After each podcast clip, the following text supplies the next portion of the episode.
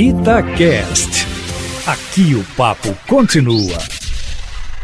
Essa denúncia do deputado federal Eduardo Bolsonaro de que os governadores vão ter que explicar agora porque fecharam hospitais de campanha ao longo da pandemia, numa demanda na verdade, da Procuradoria-Geral da República, pode ser mais uma tentativa de se tapar o sol com a peneira, para lembrar aqui de uma antiga expressão do então governador de Minas, Aureliano Chaves, porque o foco, na verdade, é outro: é tentar desviar a atenção da opinião pública para um fato, esse sim, da maior gravidade, a escalada de mortos pela Covid-19, que já passou dos quase 3 mil casos diários e já ultrapassou 285 mil óbitos ao longo dessa pandemia. Mas mesmo assim, é bom que se apure porque governadores fecharam hospitais de campanha antes da hora, inclusive em Belo Horizonte, ou ainda lá em Goiás, aberto pelo governo Bolsonaro no ano passado, aí onde a capacidade hospitalar entrou em colapso também, a despeito da afirmação aqui do governador Romeu Zema, de que em Minas o número de leitos de UTI, abre aspas,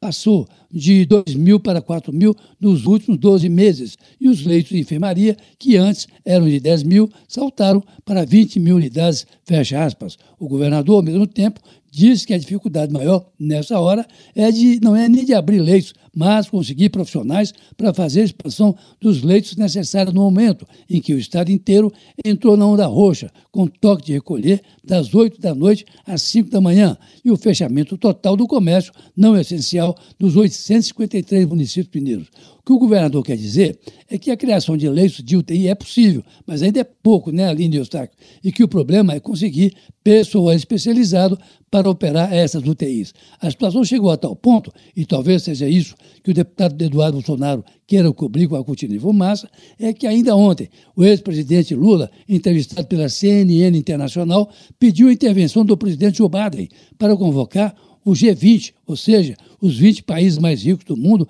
para um esforço conjunto a fim de se combater a pandemia, além de pedir que os Estados Unidos doe o resto do mundo o que sobrar do seu estoque de vacinas. Agora, meus amigos, um outro perigo é o Ronda Minas Gerais e seu sistema hospitalar. Não apenas faltam leitos de UTI, mas começa a faltar também oxigênio e outros medicamentos necessários para o combate ao coronavírus, sobretudo na zona leste de Minas, ali no centro-oeste, onde a situação parece mais crítica, com a Secretaria de Saúde pedindo que não se procurem hospitais nessa época, recorrendo aos médicos particulares ou de família e solicitando à população para que doe oxigênio, vejam só, e outros insumos hospitais. Olha, Aline Eustáquio, foram 314 mortos ontem em Minas Gerais, levando o total de óbitos aqui no estado para quase 22 mil casos desde o início da pandemia. Ou seja, o caos está instalado no sistema de saúde do Estado, agora não apenas com falta de pessoal, mas com pedidos de doação de oxigênio